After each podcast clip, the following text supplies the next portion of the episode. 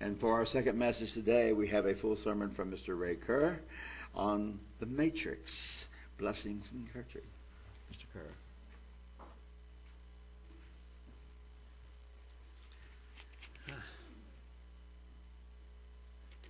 I love singing, but when I put my heart into it, I wear out.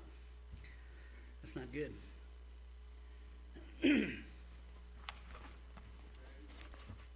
oh. There we go. Is it good? Okay. I can hear myself.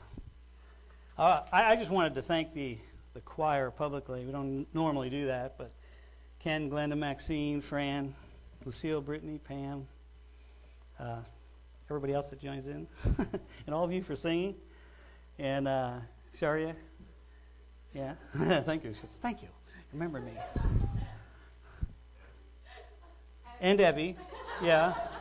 Of course, it's saving the best for last. But uh, here recently, we've been, you know, it's a joy to go sing for churches, but we've been, we've been singing in nursing homes, and we've gone to five repetitiously, you know, going back and forth, and I have to tell you, it is very encouraging and uplifting. We really enjoy it. And it's not just for them, it's for us as well. And we are not paid in silver and gold, not paid in anything, but uh, we are blessed. And that's, you know, a very important part. And if you want to join in the blessings, you can join the choir. That would be, that'd be uh, good. You can come join us. But uh, this last time, we uh, went to the nursing home. Uh, David Hope was with, with us, and he kind of sat off in the corner, and he was he was. Standing. I told one of the nurses, I said, "That man over there is going to try and leave with us."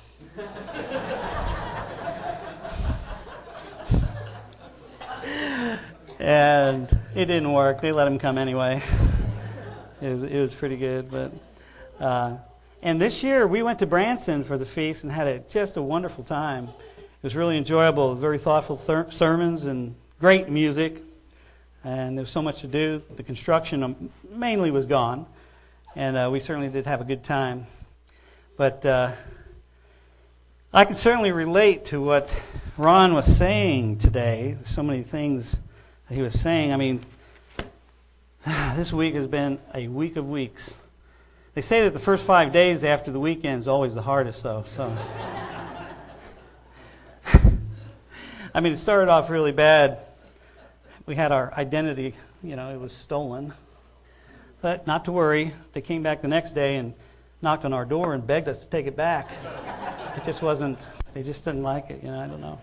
But, but really, on Thursday, for real, I was sending the scriptures for the, uh, for the screen, and somehow I erased my entire sermon.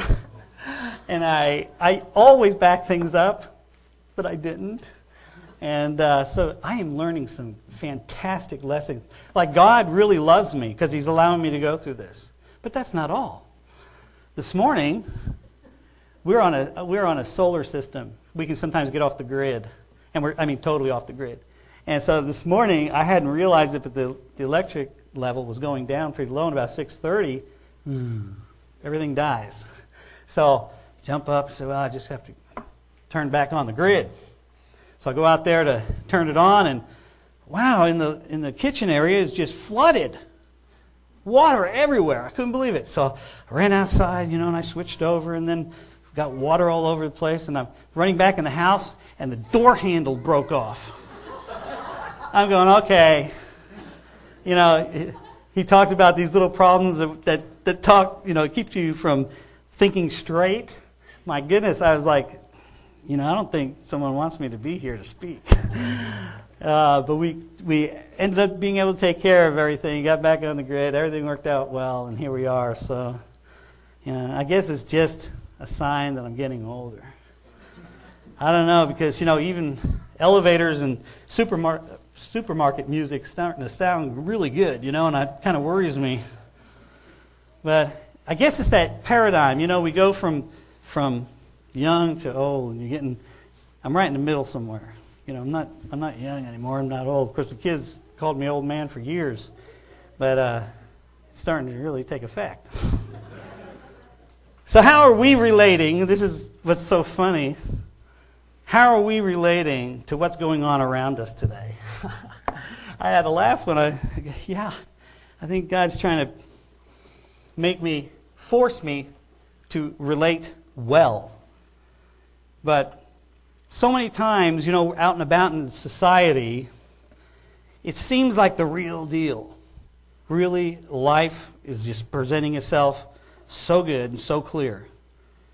But you know, it's not always clear. It's not always the truth. Pam's dad, he has a retread shop, and they have what's called the matrix. And they take a tire and they put it in there, and it's just rubber. And it, it, it molds the tire and makes treads and certain sizes and everything. And they call that the matrix. It looks just like a tire, but it's not the real thing. It's the, the tire is the real thing. But the matrix, it looks like it, but it's not the real thing. Now, the, the analogy stops there because, you know, it's not, we're not living in a matrix that's molding the reality. The same is with, with life. And just because someone says it's so in the real world doesn't make it so. We have to prove, we have to study, we have to learn. Like, for an example, if someone says you're a racist because you're X, Y, and Z, whatever, you're a communist, I mean a conservative, or you question government so you're a racist, or, you know, returning veterans are now the new terrorists, and all this is kind of, it's all blurry. It's not true. That's, the, that's their matrix. They're trying to make their matrix. Or to be in the body of Christ, you have to be in this church right here, right now with us. That's a matrix. Someone is trying to force an idea that's not true. So how's it that how do we look at it? I mean, that's not so. Today I wanted to explore real life and fake life, both physically and spiritually, and see where we stand in relation to it. To teach ourselves to recognize the difference and then to choose well. So let's explore what the Matrix is. In 1999, they came out with a, an American Australian movie, science fiction action film. And it, it depicts um, a dystopian future, which is opposite of um, utopian. Utopian's perfect, kind of like what I'm hoping the kingdom is going to be. But this is dystopian, so it's close. It's kind of like what we're living now. It's close, but you know, it's not. It's not all positive. So, this movie depicts a dystopian future in which reality, as perceived by most humans, is actually a simulated reality called the Matrix. And it's created by the sentient machines, and they're to subdue the human populations. Well, after I read that, I went, you know what? That's kind of that's kind of what we're living right now. So let's put it in words that embraces today's reality. Life today, it depict, depicts a dystopian future in which reality as perceived by most humans as a social, socio political, economic uh, simulated reality called the Matrix, created by elite humans to subdue the rest of human population. Now, when you read that, I mean, I, I, I mean, I, it kind of scared me because that's really what's happening out there. It, it's, it's what the Matrix is is a lie. It's not reality. It's a living. It's living in a dream state. And Pam had a very powerful dream this morning. It was very strange. But have you ever had a dream where you wake up and you're breathing heavy and you know you're just you're you just had this awful dream. Maybe you're running off a cliff or doing something weird, something you wouldn't normally do, but it's all a dream. But it seems so real. I mean, I think everybody's had something to that effect, but that's what the Matrix is. It seems so real, you know, but it's not reality.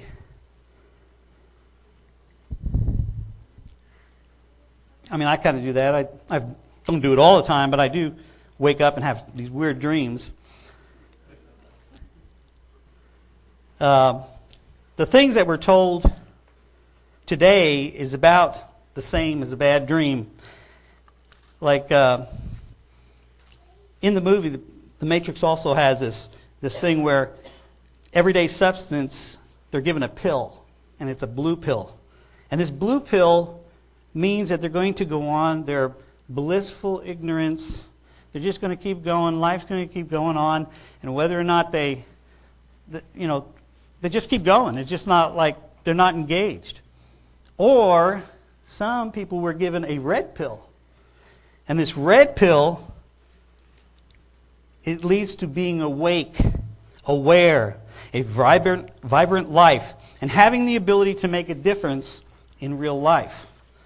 Well, I know one thing. That's what I want to do. I mean, I don't want to just take the blue pill and continue in blissful ignorance, although, you know, it is nice to just uh, kind of relax every now and then and just get away from it all, but we have to be engaged. And some of the things that, that I tried to find what's the matrix or the opposite of the matrix, like, like in the political world or in the, in the world we're actually living in, the Patriot Act, the Patriot Act is not patriotic.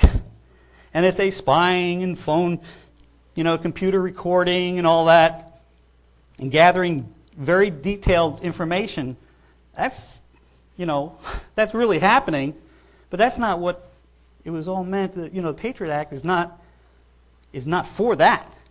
That's what, it, that's what they say it's for. Or that's what they're doing. They say it's to be patriotic. Or the affordable health care. I don't have to explain that. I mean, it's just not affordable. It sometimes doubles and triples people's payments. it, it is insane. A lot of people are losing their their, uh, their health care altogether. So we have to be very careful of what's being said in the world and what we actually live. Not to be fooled, not to. I mean, a lot of times I feel very entrapped in the, in the lie of how we're living in society today. Not able to act in my family's best interest because of the lack of confidence of what's being said. That's pretty easy to see. But we, we even know of companies that, that are like not spending money because they don't know what's going to happen in the future. So, you know, they're telling us one thing and the reality is something else. I'm kind of sick and tired of all the lies from the leaders and everything. I just want my freedom back. You know, I mean, in Christ's own words, though, he gives us the answer. He speaks spiritually here, but applies all across the board in every areas of our lives. He's just finished preaching now to uh, a group of people on the hill, and many of them were Jews. And John 8:30, see if it, oh, it works. Okay, John 8:30 says, "And spoke he these words, and many believed on him. Then said Jesus to those Jews which believed on him." If you continue in my word, then you are my disciples indeed. Verse 32 And you shall know the truth, and the truth shall make you free. Now, he was talking about the Jews at the time, actually today in New York, there's still a lot of Orthodox Jews and in Israel and everything, but they live in a matrix of their own. They put laws around the laws so they don't break the law. You know, you see? And, and so when we he was saying, when, when you see the truth, the truth will make you free. If they saw the truth, which many of them did, they were free. They were free from, from the worry of having to break the little laws around the big laws. You can concentrate more on what the truth is. Free to know and act on the truth, not a living lie, not living a lie, not having life sucked out of us. Feel like that sometimes. All the lies out there. Now, we're living in historical times. There's no doubt about it. The fundamentally changed America that we knew, that we grew up with, is not the same, even now. And it's different, and we need wisdom and knowledge to navigate through all this. I mean, this is really where the rubber hits the road. So we have a couple of suggestions here. Stay close to God, of course. Prayer continually and ask Him for more of a discerning spirit. There are things that are going to be happening that we're not aware of, that we're going to have to have wisdom and we're going to have to have knowledge. So pray for wisdom and knowledge because it'll help us in times of facing evil men and their ways. Proverbs 2:10 talks about this. And when wisdom enters into your heart and knowledge is pleasant unto your soul, discretion shall preserve you, understanding shall keep you, to deliver you from the way of the evil man, from the man that speaks froward things. Okay? Oh, froward there is like perverse or fraud or kind of like a car salesman. No, no, sorry, any car salesman here. Sorry. No. But it'll protect us. Wisdom will protect us. Knowledge and wisdom is important because some matrices can be harmful or even deadly. In the summer of 2012, Pam and I received a, a letter from OG&E, my electric provider, about an upgrade they were going to make to our, our, our home. and, you know, I learned it was a, a digital smart meter. And I thought, well, nothing of it at the time. But then I started hearing things about that, and I said, well, you know, I'm going to I'm to look into this and try and figure out what, what's, what's the deal with this smart meter. And I, I learned that it's a machine that uses electric from my side of the, of the grid. In other words, they don't, they don't use it to operate from their side, they use it from my side, and I pay for it, which to me is criminal in and of itself. But um, it is also a unit that sends and receives information and then sends the information to a collecting port, you know, wherever, the, the company. But it also sends out hazardous radio frequencies. And uh, I'll refer to them as RFs, radio frequencies. As powerful as one of those cell towers, you ever see those cell towers with the fence around it? It says, stay back 500 feet. Yeah, well, now they're taking that and they're putting it on your house. It, it, believe me, it's criminal. How they're doing, getting away with that, I don't, I don't really know. And it's being challenged. I'll tell you how. uh, so after finding this out, I wrote to the company and I said, look, I do not want this on my home. I have people that are sensitive to it, and I do not want these RFs on my home. And they wrote back and said, oh, we're all, we're all becoming part of the smart community, the green community. And they were all flowery words and everything. I, said, and I wrote them back again. I said, uh, I understand that you're trying to become part of the green community, but I don't want this meter on my home. It's an invasive device I do not want on my home. And then I put signs on my little meter box. Don't change it. Don't do it. Tony's over here laughing. He says, I don't mean nothing. and it didn't. Because in September of 2012, they put one on my home anyway. After three letters I sent them, do not put it on. Well, uh, immediately we started having problems, sleeping problems, because what, the, what happens is the RF, the radio frequency, actually it, it, it stimulates your nervous system and doesn't allow you to go into the deep sleep that we're needing to have. And so you have a tendency to have problems sleeping and it's really incredible. I also, at that same time, started getting this skin weirdness on my hands and my arm, and it's it's not pleasant. Also, headaches and a host of other things. Well, I have a brief that I've prepared, and I'm ready to send to them to demand the removal. But first, I wanted to make sure, and Pam actually, she said, "Don't send that yet." I put a solar system on our house, and we can totally get off the grid if we want to.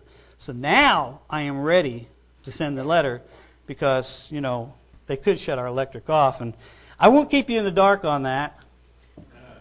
We'll let you know what happens, but I'm sending it in, and it's, uh, you know, I'm asking them to have, they have 21 days to remove it, or I'm going to remove it. And I went and bought a new analog, brand new meter, and I'm going to put it on there. But investigation, learning, knowledge led me with wisdom to do the right things. I'm hoping it's all going to turn out. It's working out very well, our solar system is, except this morning. it went down. The important thing is that I learned that the electric company will tell me anything. I mean, they'll tell me whatever they want. As a matter of fact, when I said, well, this device has capability of, of collecting information from all my electric sources, even the TV, it can tell what channel you're on. That, that's weird me. I'm sorry. What, how, why do they need that much information? It's insane. So I told them, you know, you can you have the ability to collect this information. And they told me on the phone, we would never do that.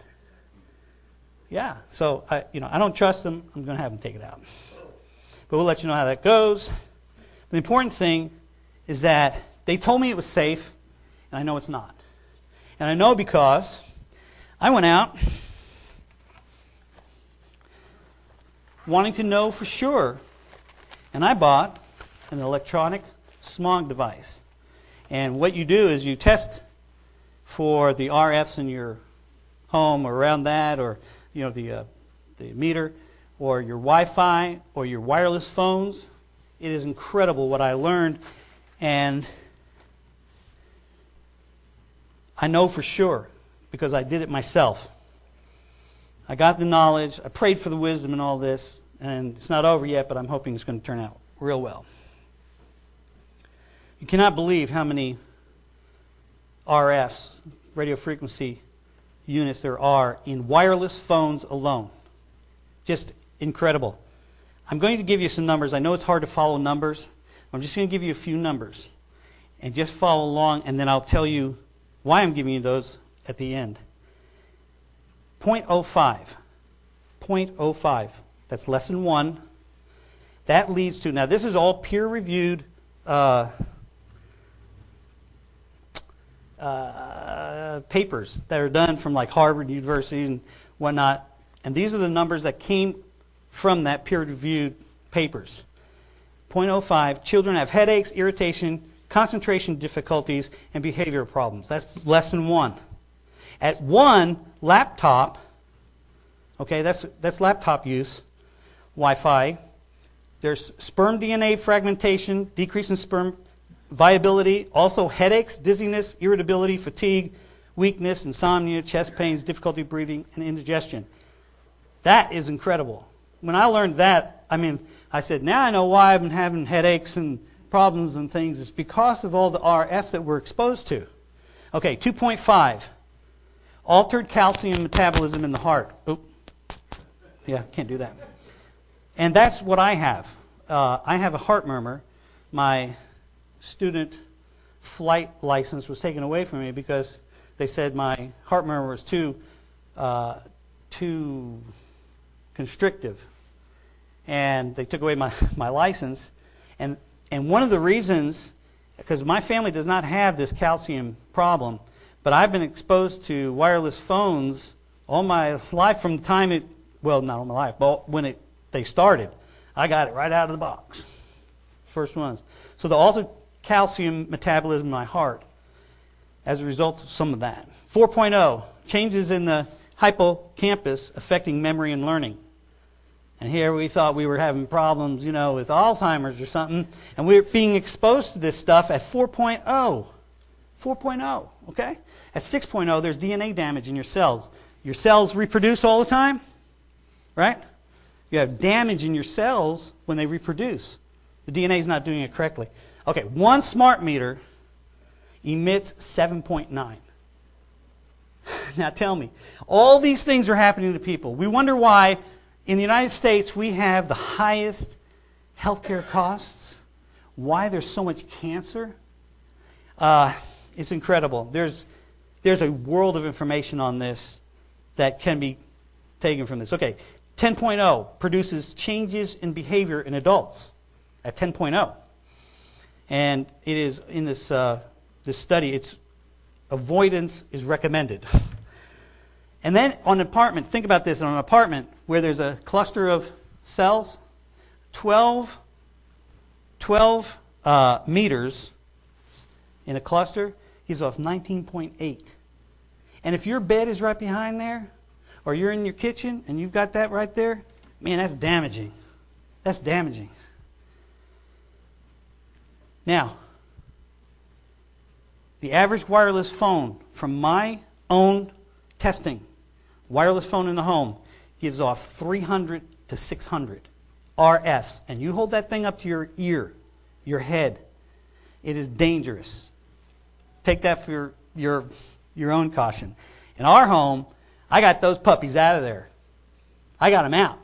And I'll tell you, we are sleeping better automatically. And there's some other things too. Uh, the average Wi Fi in a home is about 50 to 100. So you get near Wi Fi, you got problems. They even have Wi Fi here. I mean, it's everywhere. You can hardly get away from it. But in the United States and Canada, the acceptance numbers are insane. This is what blew me away. In the United States and Canada. Now, in other countries, before I tell you that, in other countries, it's like 10. It's like, uh, the highest I saw was 10, and it was like Lithuania or something, I don't know, someplace over in Europe. But in the United States and Canada, the acceptance levels for RFs, 600 to 1,000. Now, you talk about soft kill. I don't understand why they're even allowing this. But, but here it is. Knowledge and wisdom has already allowed us to sleep better just by taking out the phones. And I take the cell phone and I take it out of our room at night. I don't, I don't sleep in, and uh, some of our family did the same thing. They take their cell phones, they take it out of the room, and they're sleeping better with less, less time sleep, more quality sleep, right? And also at night, shut off Wi Fi, right? And then when you are using it, you can put, I'm not recommending this unless you know what you're doing, but I, I did this. I just put some aluminum foil, not completely around it, but facing away. So if I have, I have it by a window and I face it out, so it gets everybody out there. And that, that helps cut down on the, on the Wi-Fi's coming into the house. It still works for your internet connections and everything, but the Wi Fi RF signal is much weaker. And now I can sit on my couch and I feel safe again. I don't have to worry about it. It's, it's amazing. So knowledge is, is good. And like John 8 32, and you shall know the truth, and the truth will make you free. You know, I heard a, I mean, I have an interesting quote here from, from one of our founding fathers because this is tyranny. I don't know how they're allowing it, but they are. And tyranny in any form is dangerous. But I love the one of the founding fathers he says here about evil. Is Thomas Jefferson, and I quote, I have sworn upon the altar of God eternal hostility against every form of tyranny over the mind of man. And man, I read that and I go, that is so good. It's so true. We don't want, even in religious systems, we don't want tyranny. We don't want someone else telling us what is acceptable to God alone. We, we have to discover, we have to learn. There was a time that we were, that we were taught in the church that we shouldn't even defend ourselves. I'm serious. Um, and our loved ones. And now, I grew up in New York, and let me tell you, that doesn't work there. You know, and it didn't really set well with me growing up in the church back in the 60s anyway. And I mean, we were even taught in school not to fight. But, you know, I, I grew up in New York, like I said, and oh, did I say that out loud? Oh, I'm sorry. Get a rope. No, that was a commercial one time. Anyway, um, I didn't agree with it, of course, but Christ really helped me to understand some of the, this issue. On John, John 18 36, Jesus answered, my kingdom is not of this world. If my kingdom were of this world, then my servants would fight. Whoa, that opened up my mind to like, what? well, wait a minute. It's okay to fight uh, for, for the kingdom and for Him, but we have to realize that we have to. We're defending ourselves too. You know, we're not aggressors, but we can defend ourselves and our loved ones. The only thing for evil to succeed is that good men do nothing, and evil will succeed. The real funny thing for me was this in Luke 22 36 and 38. Now, these are the words of Jesus Christ. He says, Then said he unto them, But now he has he who has a purse, let him take it, and likewise his scrip, which is a wallet. And he that has no sword, let him sell his garment and buy one. That blew me away. I was like, What? Christ said to go buy a sword, so you have one in verse 38. And they said to him, Lord, behold, here are two swords. And he said, Yeah, that's enough. So it's like, he's telling them to go and, and, and buy it. So for what purpose he didn't, you know, he didn't expressly say, but for defense is one thing. And having grown up where I did, that made a lot of sense to me. and of course, Ecclesiastes 3 3 kind of put a little clarity on that as well. Because there, you know, Simon and Garfunkel made this song famous. It's actually where I heard it first. and when I saw it in the Bible, I went, wow, they're prophets. You know. But it says, then say, uh, no, no, then it says, a, a time to kill in verse 3, and a time to heal, a time to break down, and a time to build up, a time to love in verse 8, a time to love and a time to hate, a time of war and a time of peace. He wants us to be willing to have the victory for him. Very important. In Proverbs 21:31 Proverbs 21:31 says the horse is prepared against the day of battle, but safety of the Lord.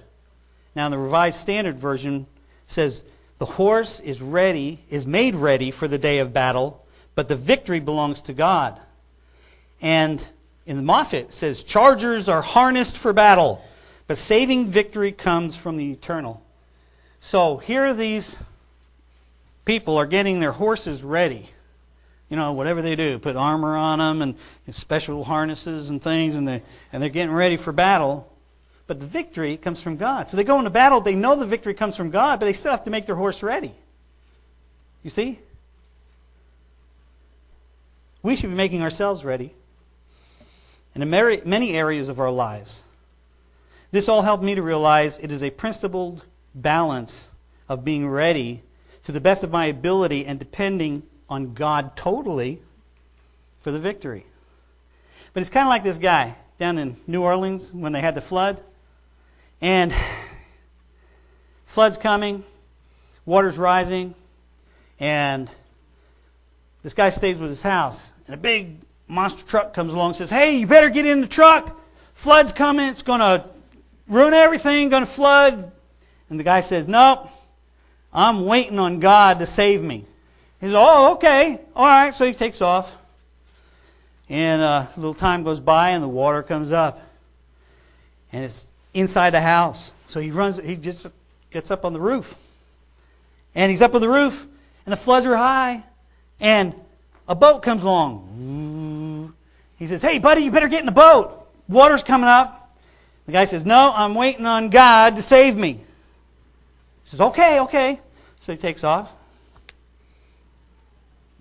And now the water's higher. and He's right on the peak. And a helicopter comes along. He says, Hey, buddy, you better get in the, we'll throw your rope, get in the helicopter, we'll save you. He says, Nope, I'm waiting on the Lord to save me. So, you know what happens? He dies. And he goes up to wherever it is, before God, the judgment seat. and he says to God, He says, Why didn't you save me? And God says, Man, I sent you a truck, a boat, and a helicopter. What more do you expect? It's like, yeah, we're still physical. We're still we got to do these things. We got to prepare. Okay? We've got to do these things. We're not, you know, look look for God's blessings to come in in all different fashions. Well, I'm sure that God wants us to have some common sense about all things in life, right? But you know what say, they say about common sense? Well, it's kind of like deodorant. The ones who need it the most, they don't use it. You know? I don't know what the deal is. But we need to be ready and able to use wisdom and knowledge to protect and defend ourselves and our loved ones, yet totally look to God to help and win. Well, another aspect Pam and I attended uh, AC in Pasadena. Oh, and that's how you really know if you're a Christian, if you know all those acronyms. You know, like uh, AC, BW, BS, PT, GN, WWN, RCG, WWCG. That's how we used to know if they're Christians. Because that was like Ambassador College, Bricket Wood, uh, Big Sandy, the Plain Truth, Good News, Worldwide News, Radio Church of God, Worldwide Church of God. We used to joke about that. But we used to sit around college with some of our friends and everything. We'd talk about all kinds of things. We had, we had very interesting discussions, pretty lively too. And we would be searching the scriptures, coming up with cool theories and ideas that sometimes resulted in booklets being written. We've seen some of our discussions in the booklets contain some of these things. And what happened was they'd go and make, write papers and they'd give these papers to the doctrinal committee. And the doctrinal committee would look at it, you know, they'd read it and they'd incorporate it in some of the booklets. It's pretty cool. But for those in Thessalonica, they were really noble. They were really good. But there were some that even studied harder. In Acts 17 11, we caught up there? Yes. Okay. These were more noble than those in Thessalonica, in that they received the word with all readiness of mind and searched the scriptures daily whether those things were so. So we're encouraged to test, if you will, whether something is so or not. It's, it's good spiritually, it's good physically as well. You don't just want to believe what you hear, especially with today's media. You know, you got to study and challenge it. You got to look at everything. And the religious radios, you know, sometimes they have some truth that catches your attention and the really sweet words and everything, and then all of a sudden they have enough untruth that will make you question. And questioning is good, and knowing is good. It's not to be scared of it. We should be adult enough and, and mature enough, because he says, Become ye perfect. It's more like become mature in spirit and mind. So we need to be doing all these things, searching the scriptures, is, a, is great advice spiritually, but also in our daily lives physically. Search everything to find the answers. It can save us a lot of time and money, and sometimes even our lives. When we lived in, in uh, Broken Arrow, we had next door neighbors, the Geigers, and they had six kids and all. They were Catholic. And um, uh, about a month ago, one of their sons, uh, he was 21, he just newly married, and uh, he was a locksmith in town, and he was shot and killed while on a service call. And um, um, the customer he, he, was servicing just didn't want to pay. It was really strange. But uh, they tried to uh, they tried to get away, and Sebastian kind of uh, jumped in front of his friend, and, and he was shot twice, and uh, he died. But we went to the funeral and, and the mother was just wailing like I've never seen anyone wail at a funeral. And I really felt for her because she doesn't have that truth. She doesn't understand. And even worse than that, he died without having had taken uh, having last rites. And in the Catholic religion, if you don't have your last rites, then you end up in purgatory or limbo or somewhere. And she was afraid that he was going to be there in limbo or purgatory and have to go through all kinds of, you know, ritualistic things to, to get him to go to heaven. but the priest told her that because he gave his life, that he would, it was just like having the sacrament. It was just like, it was okay. He was going to be in heaven because he gave his life. And that really put her at ease. And we were just like, you know, so sad for them. But the priest made the decision. And we don't want to rely totally on clergy or priests to give us the okay, we want to be able to know and be like the Bereans to study. This church was formed because it was forced out of a matrix, out of a paradigm. And some of you were told some awful things about your salvation, all because you did what the Bereans did. You questioned. And that is very sad. It took me a little longer, but I finally volunteered to get, you know, to step out of the box. It takes time. But this church here is light years ahead because you know some simple truths that help explain where your salvation comes from. You know. Ephesians 2 8. You caught up with me there? Says, uh, By grace you are saved through faith, and that not of yourselves. It's a gift of God. We know it's a gift. We know we can't earn it. But Philippians 2:12 says, "Wherefore, my, my beloved, as you have always obeyed, not in my presence only, so we need to obey not only in his presence, but now much more in my absence, work out your own salvation with fear and trembling." So now we got to work out our salvation, but we know that it's a gift of God. We cannot earn it. That part is a gift, but we still have to do good things. We still have to do God's expectations. And that's the difference. We do God's expectations not to earn it, we can't earn it, but He gives it to us freely. We still have to do expectations because in Revelation 20, verse 12, he says, it says, And I saw the dead, small and great, stand before God. And the books were opened. The books were opened. And another book was opened, which was the book of life. And the dead were judged out of these things which were written in the books, according to their works. That's what's there. I mean, you can't deny it. But still, grace and being saved and salvation is a gift of God. Some Sabbath keeping churches are still in this matrix. More than one believes that they're the only, you know, church that's the body of Christ. Man, it's really weird. But, you know, I say overall scheme of the body of Christ, you know, someone's got to be the armpit. You know what I mean?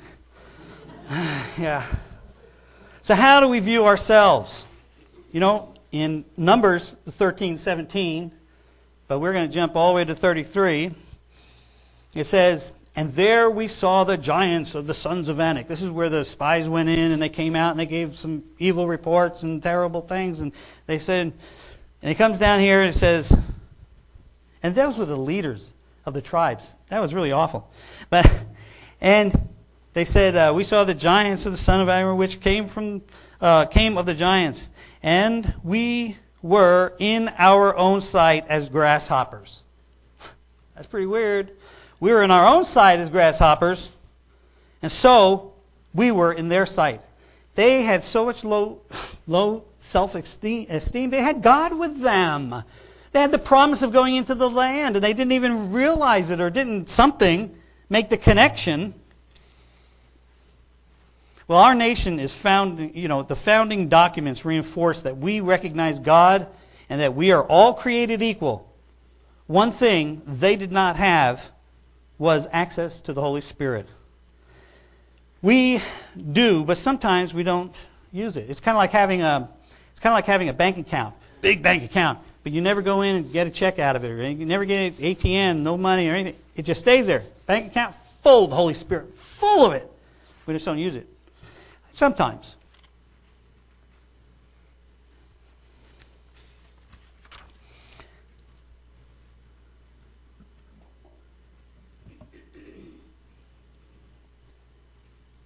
In Deuteronomy 30, 19, he tells us after seeing all the blessings and cursings that's outlined in there, he says in verse 19, I call heaven and earth to record this day against you that I have set before you life and death, blessing and cursing.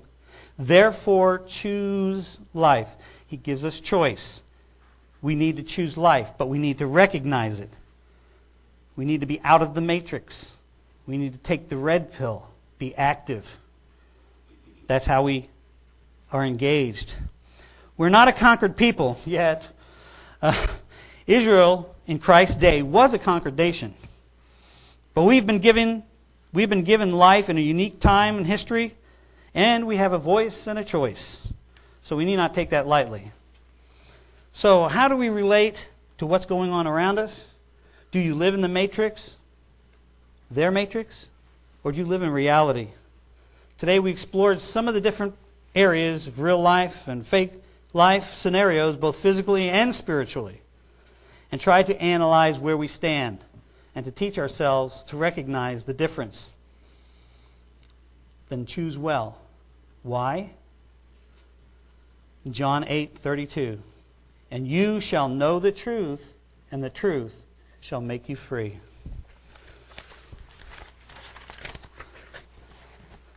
Thanks for putting up with some of my funnies today.